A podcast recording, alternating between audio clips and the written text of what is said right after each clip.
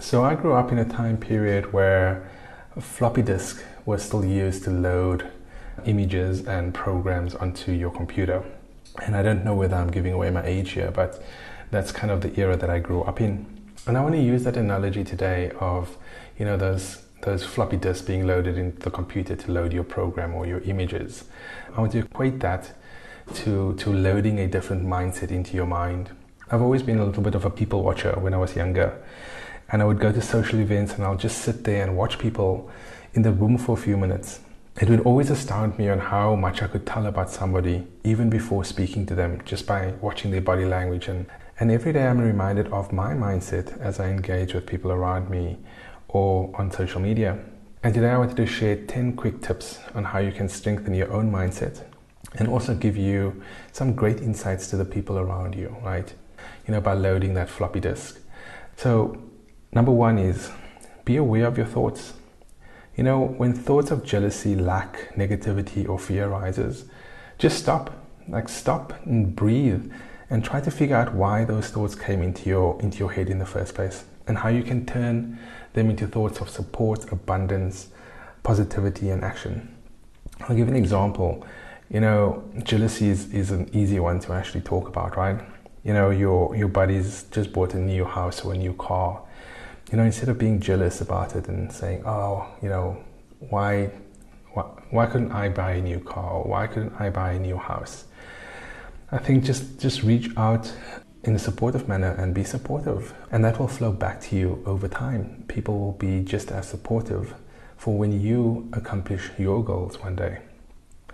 You know, there's the other one of lack. You know, people has a scarcity mindset. And they're always thinking about, you know, I can't do this, or I can't do that. You know, change the thought pattern to say, hey, how much do I actually have in my life today? How much do I have to actually be grateful for? For example, you know, I think that we are all extremely abundant today. I think you are pretty abundant today listening to this podcast. And I say that because you're not in prison. You haven't had your freedoms taken away from you. You're not living in a war-torn country that you can't get out of. You're not a slave that has been traded, right, to a master. And if you have your health, you have so much abundance. Because you have your health, there is so much that you can still do. There's so much that you can go out and attain and goals that you can reach because of that. You know, whenever I get stuck in a situation where I'm thinking, oh, I don't have enough to do this, or I don't have enough to do that, I always come back to the fact that I'm healthy, I have a sound mind, and I can go and create the world that I want. So the second one is, you know, practice gratitude. For me, gratitude is super important. It was something that I learned when I was, you know, in kindergarten. I grew up in a very poverty-stricken community, and I went to a kindergarten where most of the kids there came to the kindergarten with snotty noses, bruises on their bodies, and hungry. You know, the kindergarten used to give 2 meals a day to these kids, or to us. I was one of those children. Some of those kids, that would be the only meal that they would eat for that specific day. And I think my gratitude was something that was born from that experience in my life. And I'm always very grateful for what I have today. And gratitude is something that you can practice anytime. It's like playing your favorite song, right? You just literally need to close your eyes and think about, what do you actually have around you? You've got a roof, you've got food in your stomach, and you've got friends that cares and loves you, right? And I find a good way to practice gratitude is to focus, or even better, write down your thoughts of gratitude in a journal every day. This kind of develops a habit of looking towards what is good in your life, and it helps you to not focus on what you don't have. You know, there's a saying that Oprah Winfrey once said, if you look at what you have in your life, you will always have more. If you look at what you don't have in your life, you will never have enough. Number 3, be aware of ultimate possibilities. This to me is kind of the core of my being, believing in the possible. It's one of the things that has given me the opportunity to actually move from strength to strength, is just believing in the fact that it's possible, right? It's given me the ability to move from one country to the next country to the next country to the next country to live the life that I live today, because it's all rooted in possibility. With a mindset rooted in possibilities, you are always open to any way that abundance will, with the right amount of action, manifest in your life. Don't get caught in thinking that there's only one way for you to make money or one way for you to achieve your goals or your dreams, right? Loosen your focus and you'll be surprised at how many paths there are to get to your end goal. So floppy disk number 4, share your gifts. You know, everybody always says, you know, concentrate on your weaknesses. I say that's absolute bullshit. I say concentrate on your strengths, and because your strengths are your gifts, basically. You know, confidently sharing your gifts and talents promotes a more positive sense of self-worth. When you're feeling good about yourself and the tasks that you can do with your eyes closed, you open yourself up to more good things coming to you. You know, I always say, no one else can do the things you can do the way you do it. And the world is waiting for you to share those things. Number 5, watch what you say. Ooh, this is a big one.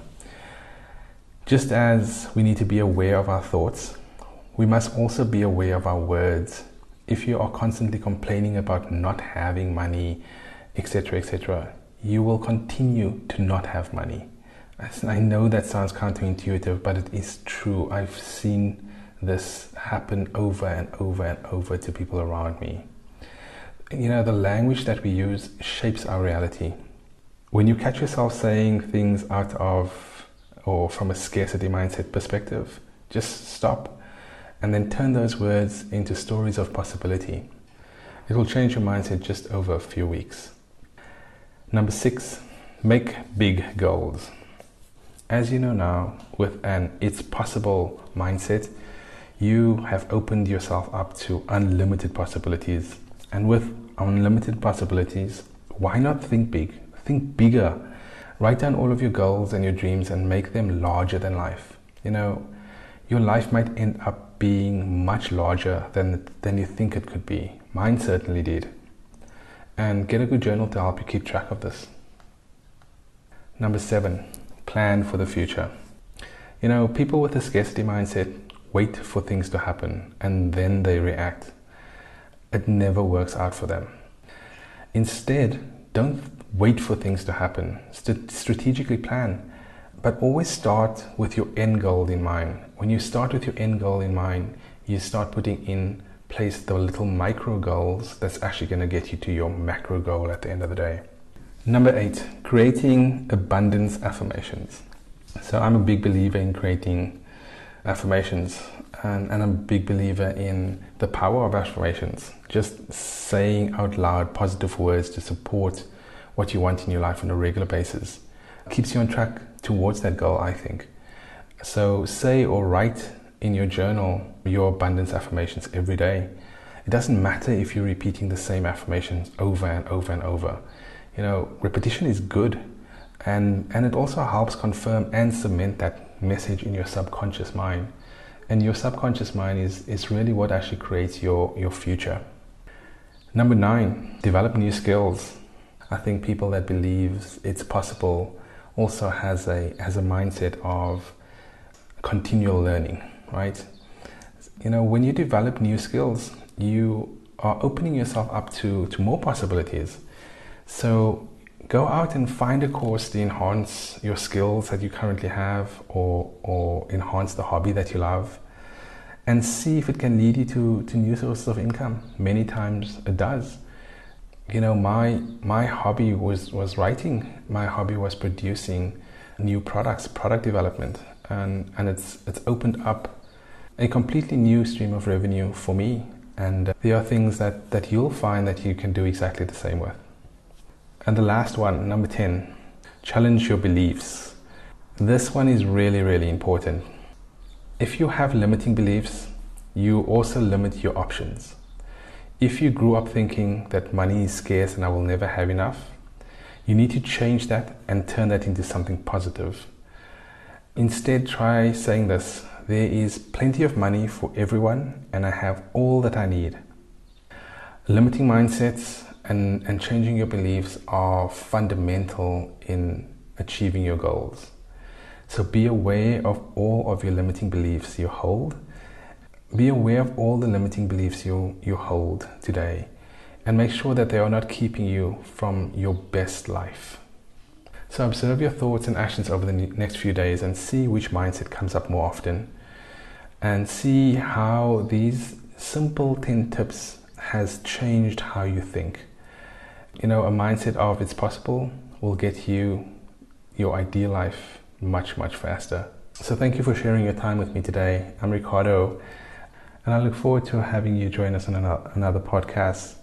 My objective and mission with this is to share my own life experiences and be inspirational and help as many people of color as I possibly can believe in their own dreams, believe that it's possible for them, believe that anything that they dream of or any goals that they have is possible.